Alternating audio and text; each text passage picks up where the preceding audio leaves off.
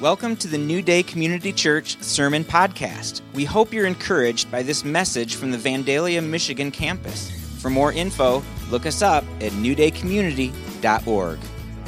And as you know, all of those are interconnected, right? So often how we think about something is influenced by how we feel about something, and the actions that we take are shaped by the combination of our emotions and the way we think about things. So they're all connected. So we want to look at all three of these areas of our lives as we think about being people of truth.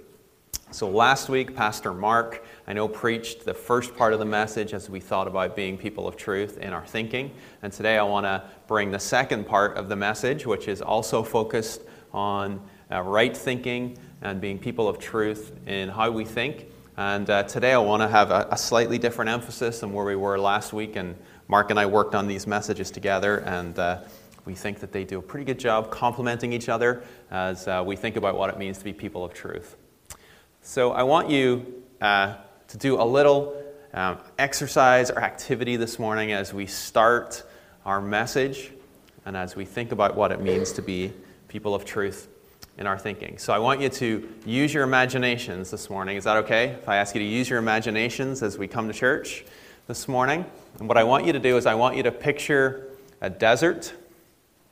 Okay, so if you need to close your eyes to just really work your imagination, or if you can just picture a desert and it's dry and it's dusty and there's some rocks lying around, and you're kind of walking through this desert and it's dry and it's dusty and there's rocks. And as you're walking, you see something in the distance, it catches your eye, and as you keep walking, you, you want to look closer, you're drawn to whatever. You say, Well, everything around me is dry and dusty and rocky. I'm going to go check out whatever it is that I see over here.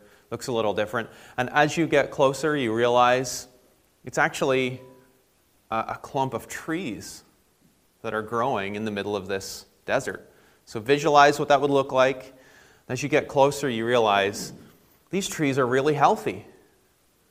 They have lots of green leaves and they look really, these trees look really good. In the midst of all of this desert and barrenness and dryness and dustiness and rocks, there's these trees that are growing and they're tall and they're green and they're full of life. So you're really curious, well, how is this possible? And as you get closer, you get right there and you look down and you see that these trees are right beside a river. They're right beside a river. And that is what keeps these trees full of life, keeps them green, and keeps them healthy in the midst of all of this barrenness. Well, that picture is what opens the book of Psalms. In Psalm chapter 1, we have a picture of what it looks like to be a righteous person. And the image that's used is of a tree that's planted by a river. And it's a picture in the scriptures of what it looks like to live a life that is shaped by wisdom and is shaped by truth, because it is a life that is rooted in God's Word. And that picture is a very, very uh, powerful image. It's something that we can easily imagine, that we can think of. And the image of a tree uh, as the image of a righteous life is something that we see recurring throughout Scripture. The image of a tree growing in the middle of this barren wilderness is the image of a righteous person whose life is rooted in God's Word in the midst of a culture and a society that is barren, that is dry,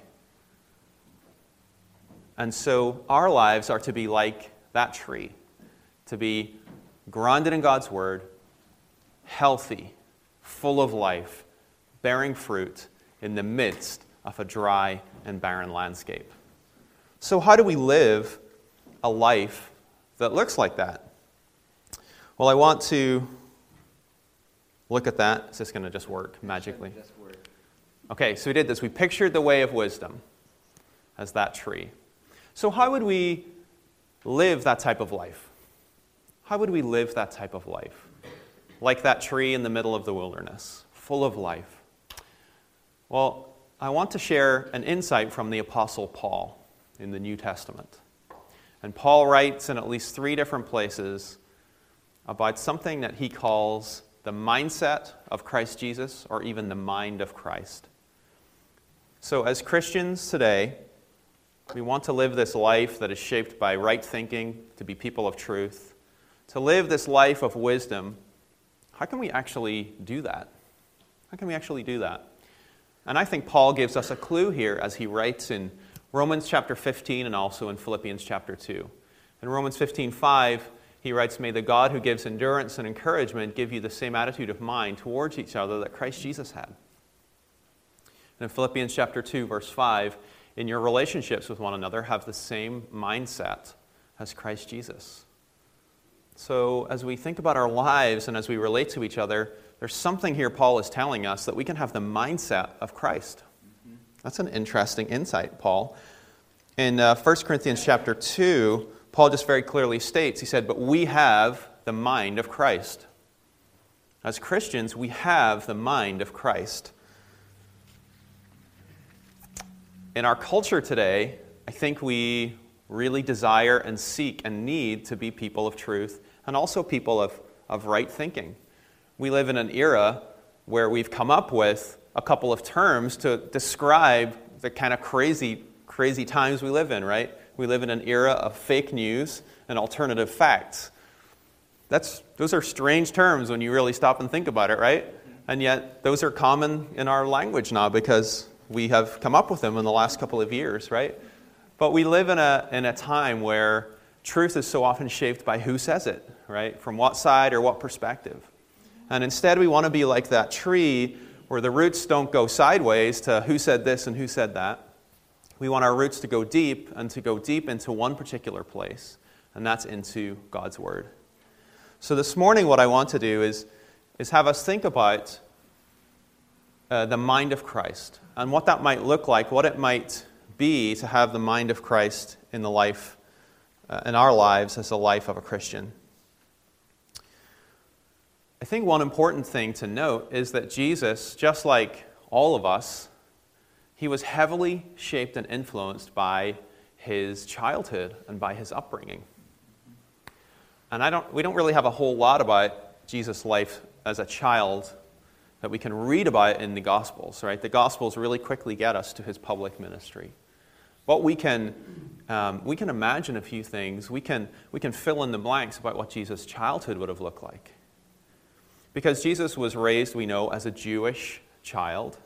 He was raised as a Jewish boy. He would have been raised to really know the Old Testament. He would have been raised uh, to go to uh, the, the festivals in Jerusalem. We, in fact, we know he did go to a festival in Jerusalem when he was age 12.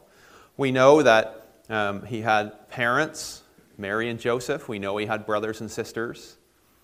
And so we know that Jesus' life would have been shaped by living in a small village in a not very important little town under the influence of the Roman Empire, living as a Jew, shaped by following the, the Jewish uh, patterns of life.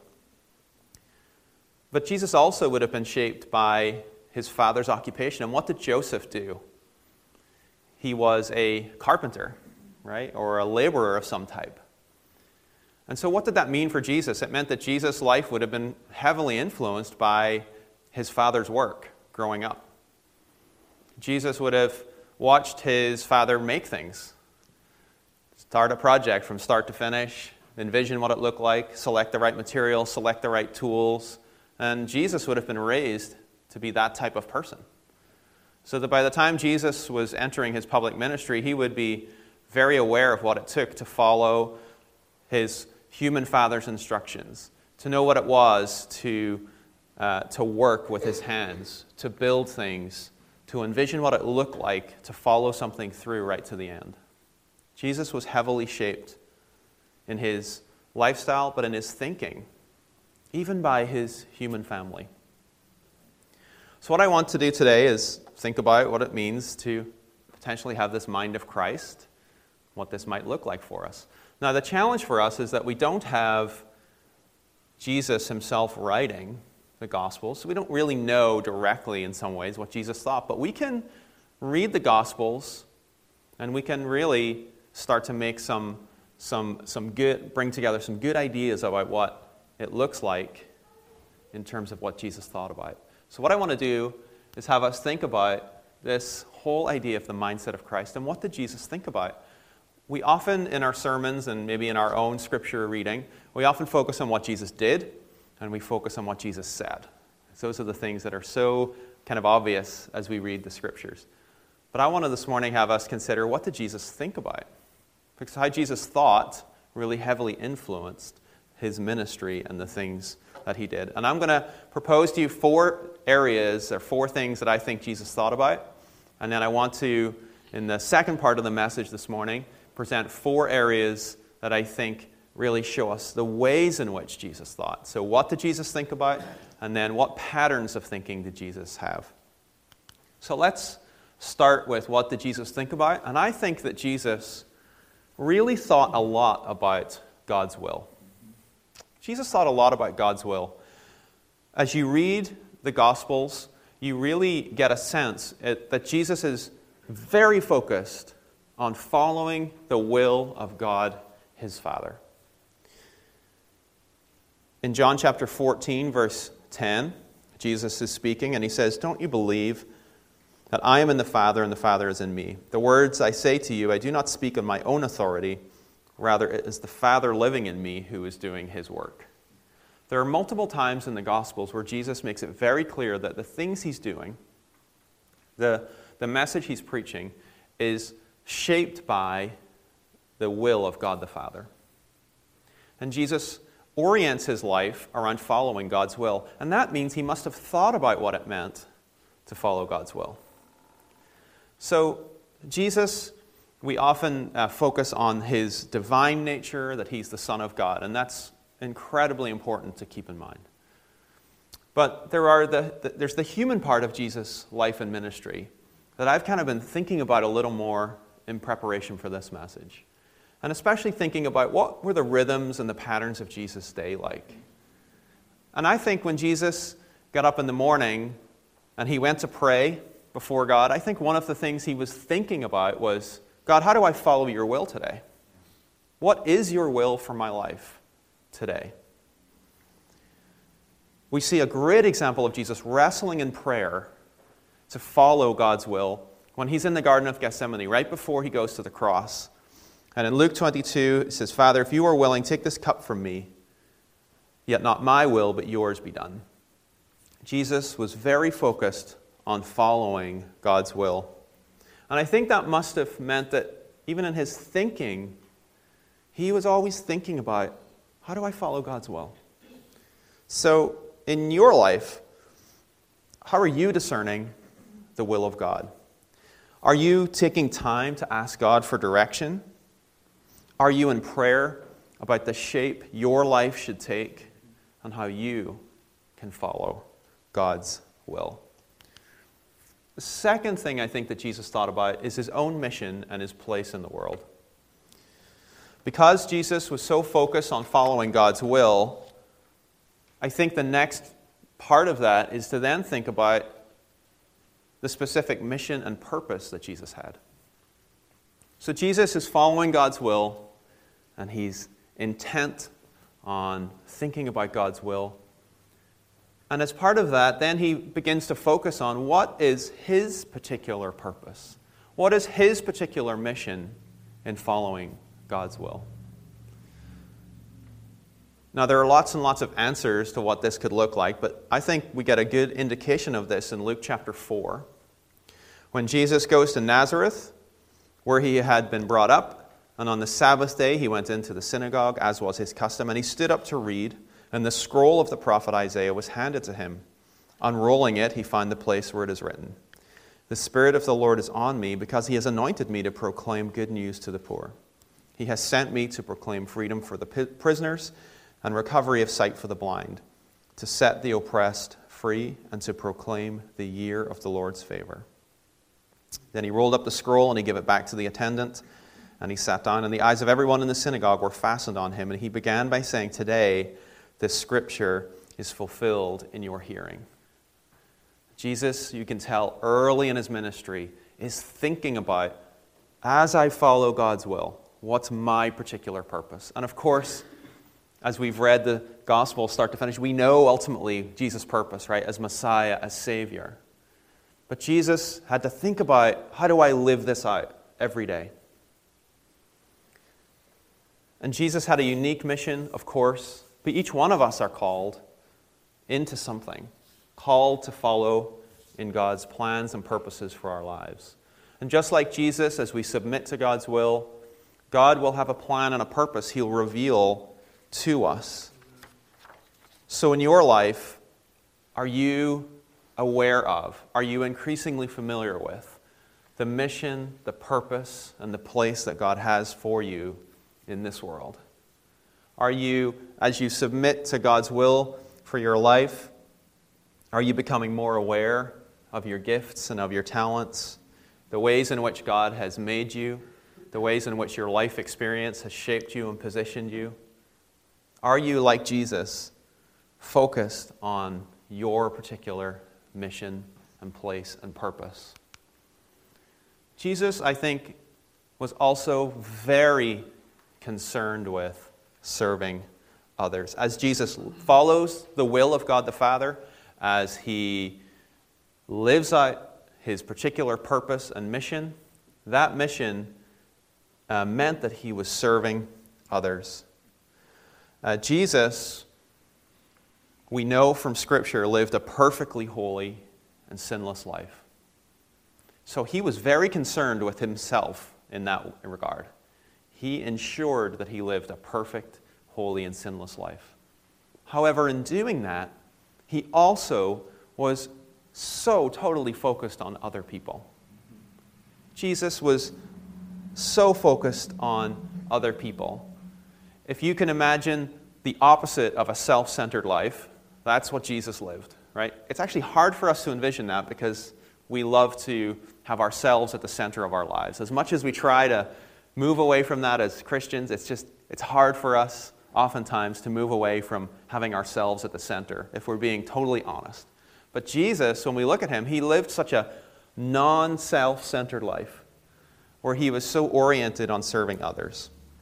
In Mark chapter 10, verse 45, it's, Jesus said, For even the Son of Man did not come to be served, but to serve and to give his life as a ransom for many. Now, now it's, it's very possible that Jesus, in his, in his perfect divine nature, already kind of knew all of the interactions and encounters he would have with people. But I'm going to give you another alternative to think about this morning. That perhaps Jesus, as he woke up every morning, as he discerned and submitted to God's will, as he thought about what's his purpose and plan, I wonder if Jesus was so open to God's will that he said, Father God, who do I need to serve today? Who is it that you have for me to meet with today? What group of people will I be teaching and encouraging today? Who will I heal? Who will be delivered through my work today? That Jesus was keeping his eyes open at all times. Who can I serve today? In John chapter 13, we have an incredible picture of Jesus serving, and Jesus is with his closest followers, his disciples, and they uh, come into a home, and Jesus starts to get some water, and he gets a towel, and he begins to wash his disciples' feet.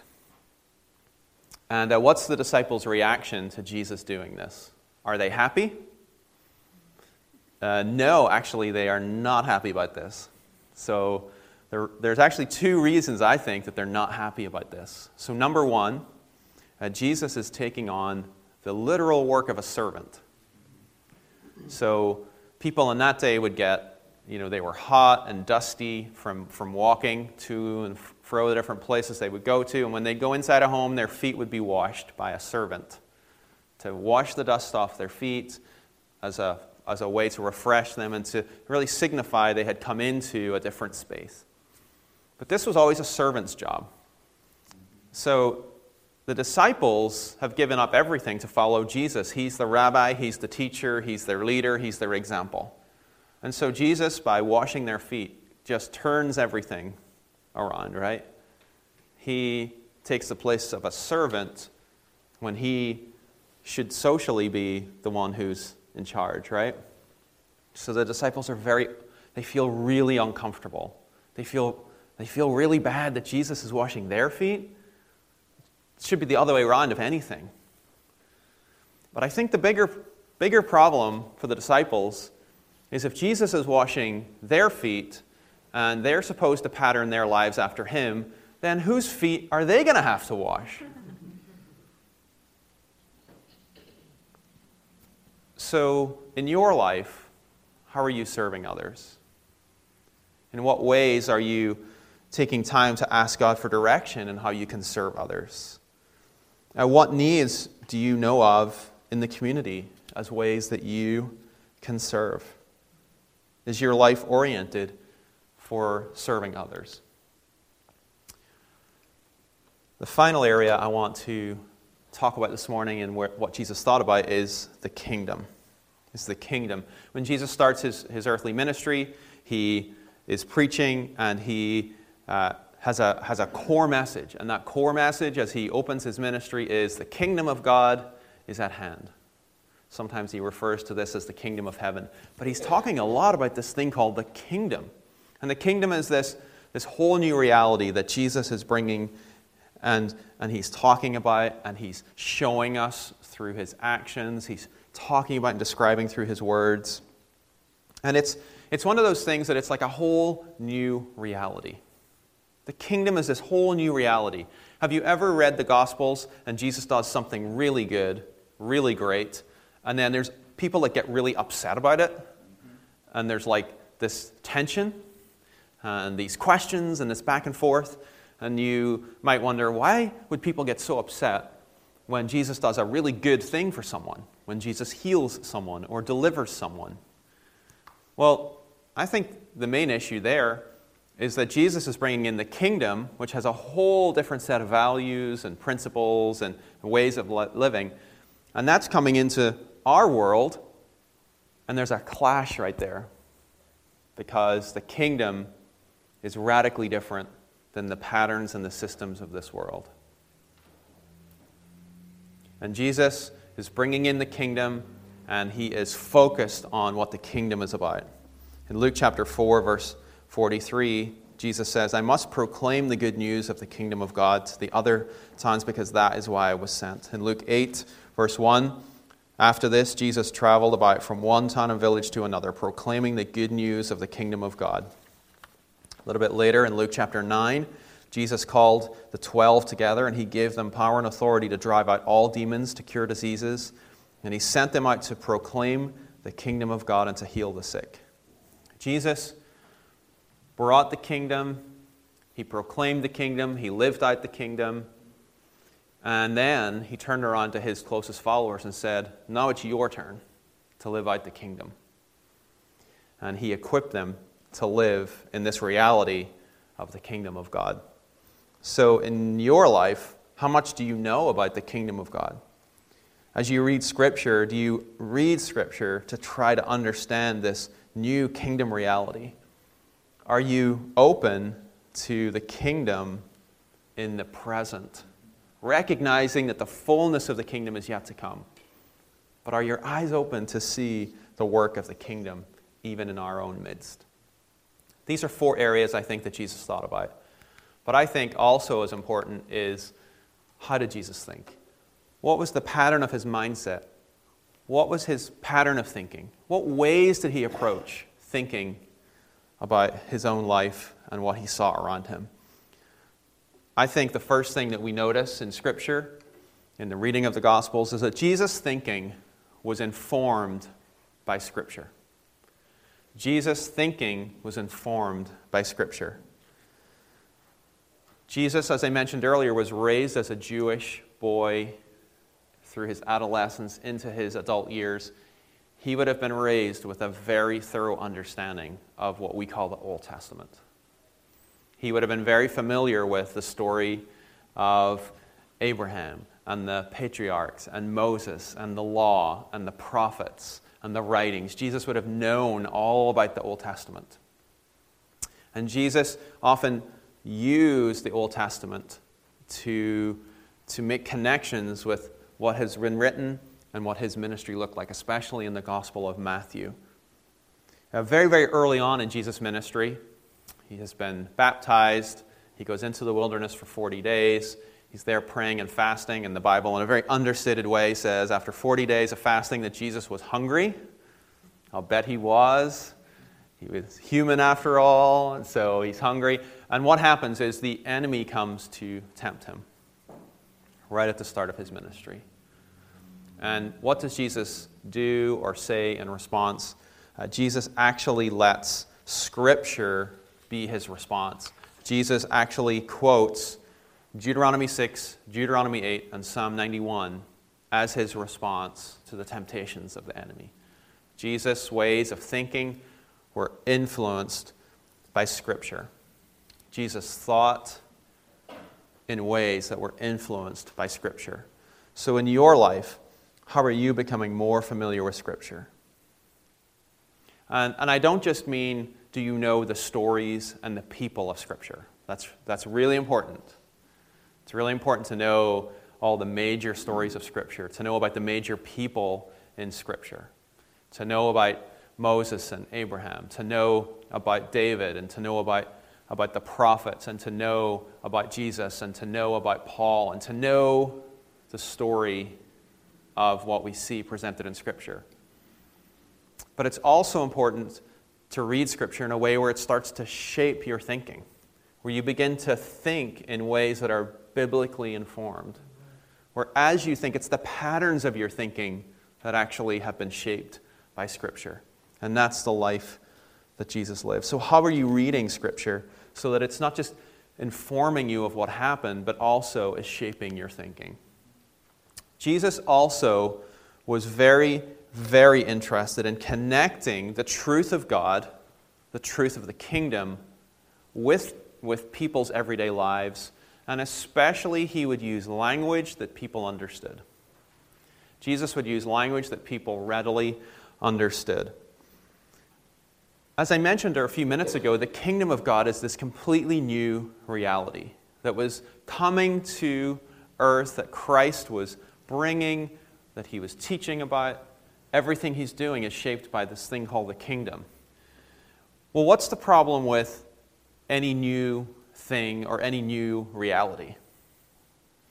Well, one of the problems is how do you talk about it in a way that actually makes sense, right?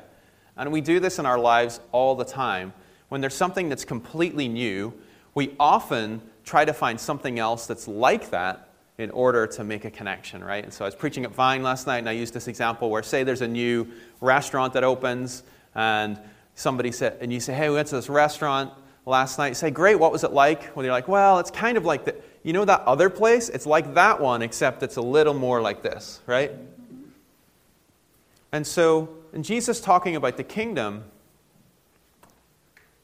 I think he was really engaging his mind throughout his ministry to figure out what do people do every day? What does the pattern of their lives look like?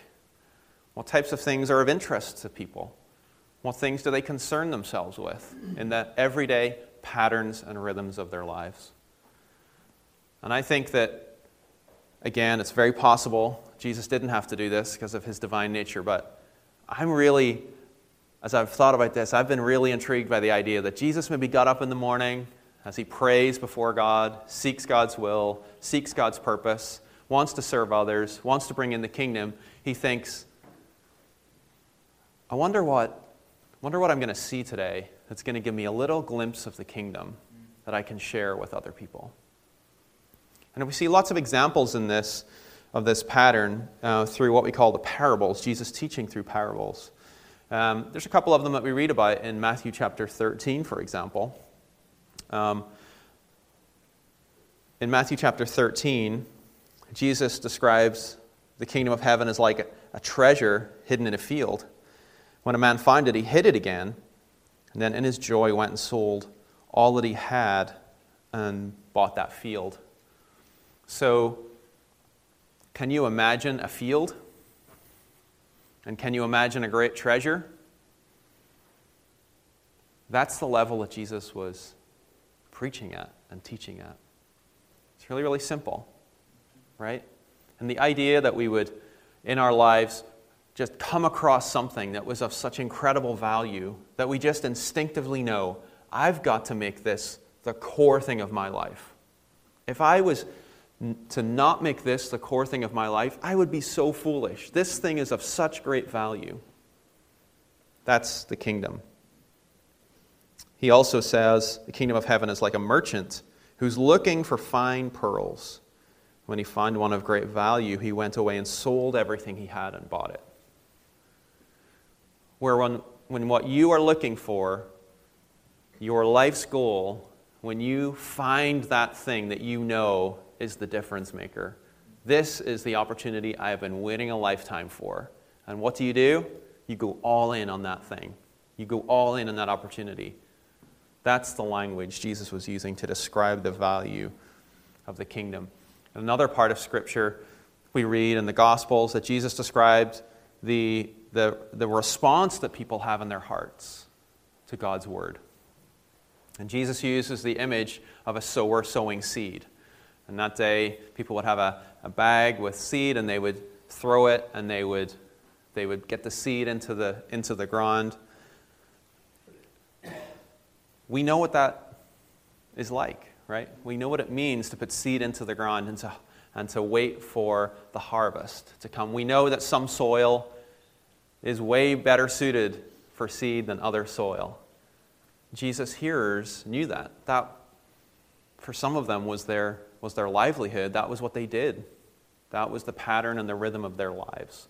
And Jesus uses it to communicate the idea that some people will hear God's word and respond in incredible ways, where their hearts are so ready to hear God's word, where it bears an incredible fruit and harvest in their lives.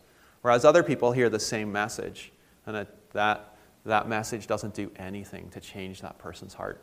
And Jesus uses everyday imagery to communicate that. So, in your life,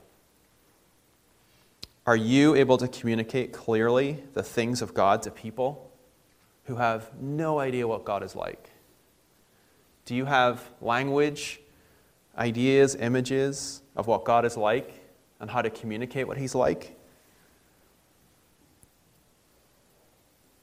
Are you able to just look around at the patterns and the rhythms of how you live your life and how people you know live their lives and find points of connection to say, that thing that you work at or that thing that you do, you know, that reminds me of something about Jesus. Are you able to use the language and the patterns of the rhythms of your life to show people what God is like? Jesus also thought about individuals and systems. So I think in our reading of the Gospels, where we, we gravitate towards and we recognize that Jesus would heal individual people, he would deliver individuals, he would radically alter the course of an individual's life, right? But Jesus also was concerned with the systems that governed how people lived, the patterns that governed how people live. What would be an example of this? In John chapter 2, Jesus has gone to the wedding feast and he's turned the water into wine. And then, right after that, the next story we read from the Gospels is that Jesus goes to the temple in Jerusalem and he goes to the temple courts and he finds people selling cattle and sheep and doves and sitting at tables and exchanging money. So he made a whip out of cords and drove them all from the temple courts. That's a really interesting story as one of the very first stories to introduce Jesus' ministry, right? Why did Jesus go in and turn the tables over in the temple courtyards? Was Jesus helping an individual? Well, I don't, not that we read of in this story. In fact, Jesus is actually challenging a system that was in place. Jesus was challenging a system that had emerged in the religious life of Israel that was actually keeping people from God rather than allowing people to draw near to God. And Jesus recognized a system that was in place that was oppressing people, keeping people back from meeting God. And Jesus went in and overturned that system through his ministry. Jesus recognized that when people live their individual lives, they live them under the influence of patterns and ways of life and systems that help to govern patterns of our everyday life. Another example, I think, that helps to share this, this point is found in, in the story where Jesus um, is, is uh, presented, or a woman is brought to Jesus who has been caught in the act of adultery. And I think that this story helps to bring together how Jesus both thought about individuals and systems. So this woman is brought before Jesus by the religious leaders, and they want to catch Jesus out. They want to, they want to trap him in a certain question. And basically, they bring this woman before Jesus who's been caught in the act of adultery, and they really want to know what Jesus is going to say. And what does Jesus do in response? Jesus goes to the dirt and he starts writing. And we don't know what he wrote, but we know how the story ends. And how the story ends is it's just Jesus and that woman. And the whole crowd of people who were there, who had brought her, have disappeared. And Jesus shows extreme grace and love for that woman. In her moment of sinfulness and her moment of shame, Jesus offers grace to her. So he ministers to her as an individual. But I think in the way that Jesus dealt with that situation, he also is challenging the system and the pattern of life that brought her there in the first place. Where the religious authorities wanted to use her sin as an example. Where the religious authorities had chosen to bring the woman before Jesus, but where is the man in this, okay, in this situation, right? So there were patterns and systems in place that brought that woman before Jesus. And Jesus actually, through his wisdom, through his thinking, through his actions, brings freedom to that woman so her sins can be forgiven. And he also radically undermines the entire patriarchal and religious system that brought her there in the first place. That's pretty incredible.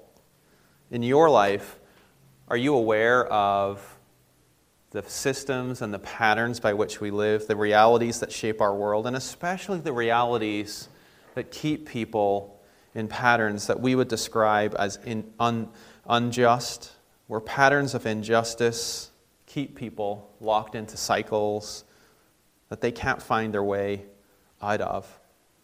Where people, we just, as we look at their everyday lives, we know that there's something that's larger that's influencing their lives and influencing their lives in ways that are not helpful, are not productive, and not healthy.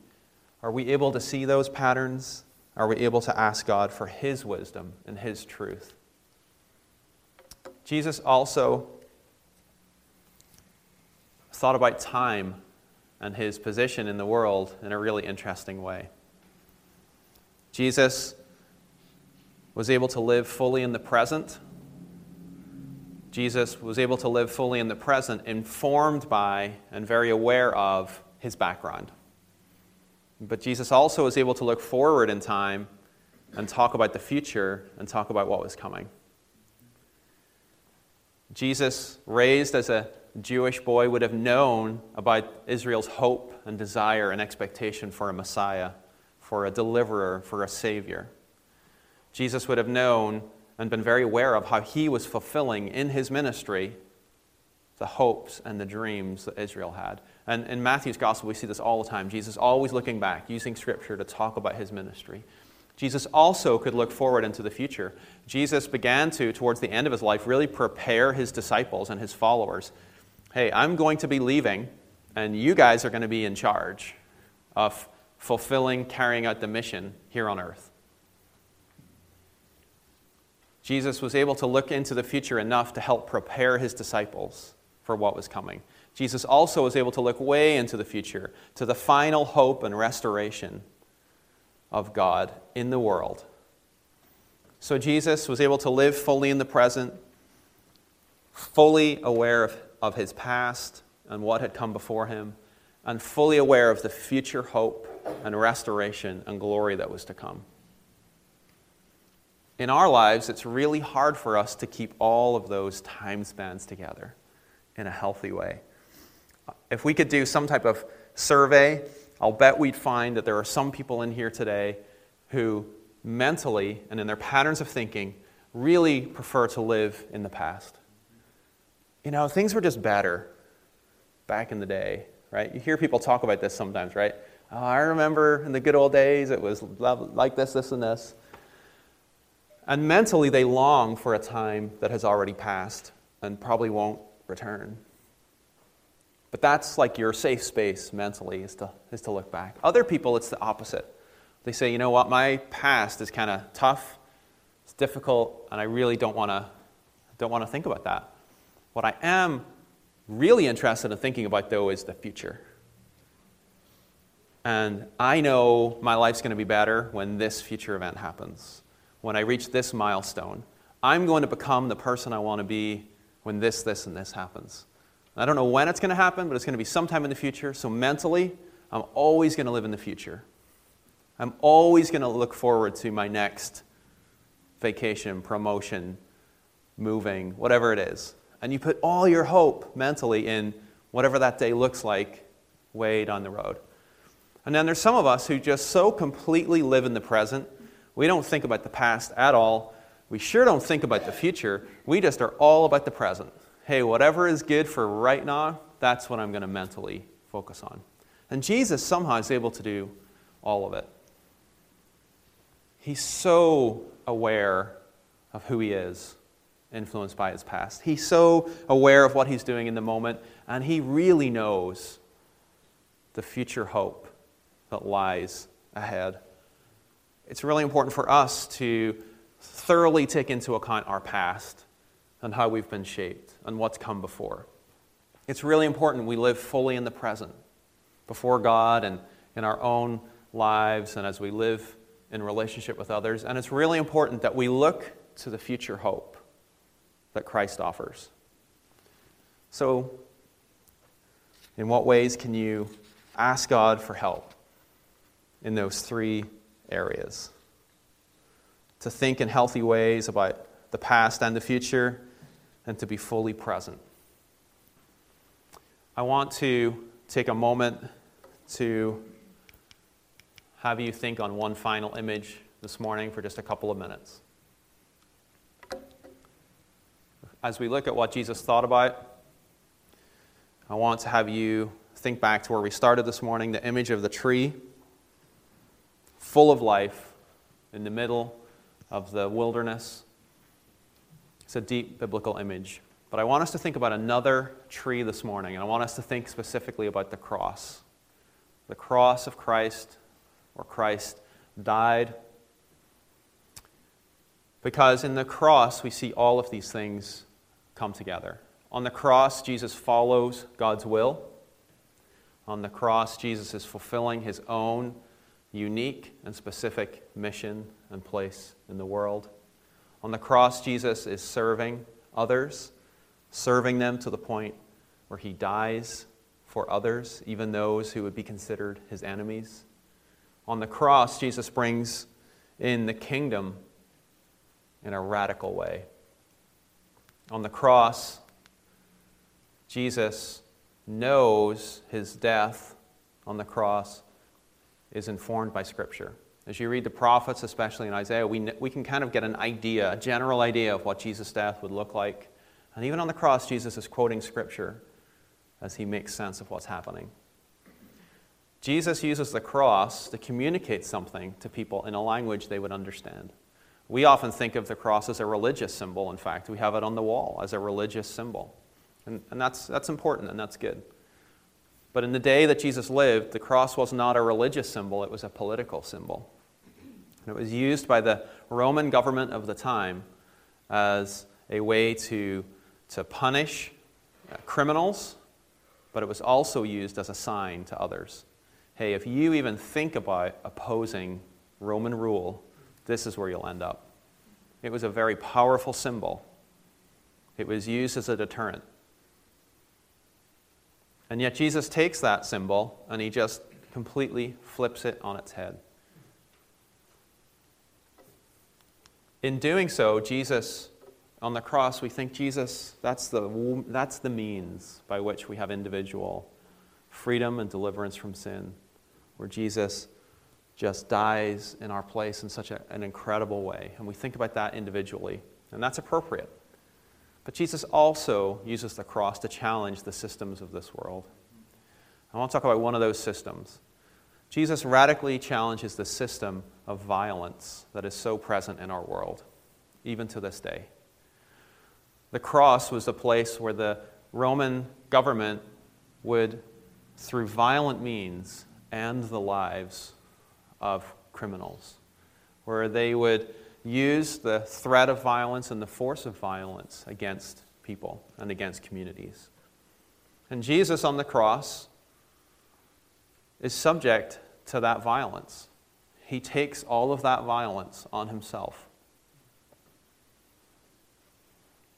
And what is the scariest thing for the Romans in the whole story of Jesus? They pour out all they can against Jesus, right? They give him the full works of violence. And what happens three days later? Jesus comes back. If you're in charge and you've used all your weapons against something, you don't have anything left, right? You've used it all, and yet Jesus comes back. That is the most threatening thing to those who were in charge. They don't have anything else they can do, right? They've literally killed him once already through violence. And yet Jesus comes back and says, You know, this kingdom I've been talking about? It's not ruled by violence, it's ruled by peace. Does that make any sense? That's really hard to get your head around, right? That the way of peace is greater than the way of violence. But that's exactly what Jesus was doing. Finally, Jesus on the cross is looking back and looking ahead. Jesus, in that moment, is very aware he needs to go to the cross to deal with the problem of sin and death and hell once and for all, so that we can have a glorious future. So we have the mind of Christ. As we live together, we are to have the mindset of Christ Jesus. And so this morning, I've given you a few of my ideas in reading the Gospels of what this mindset of Christ looks like. And so this morning, as I close, I want to pray for us as a church that we would increasingly have the mindset of Christ in how we live. So let's pray. Father God, I thank you so much for each person who's here this morning. Thank you for each individual. I thank you for each family. And I pray, God, for your peace and your blessing on each one. I pray, God, that you would strengthen each one of us to live in the mindset of Christ. Through the power of your Holy Spirit, God, to seek your face, to know what it is to live a righteous life shaped by wisdom, full of life with the mindset of Christ. Help us, God, to seek your face and to live fully as your children. In your name we pray. Amen. Amen.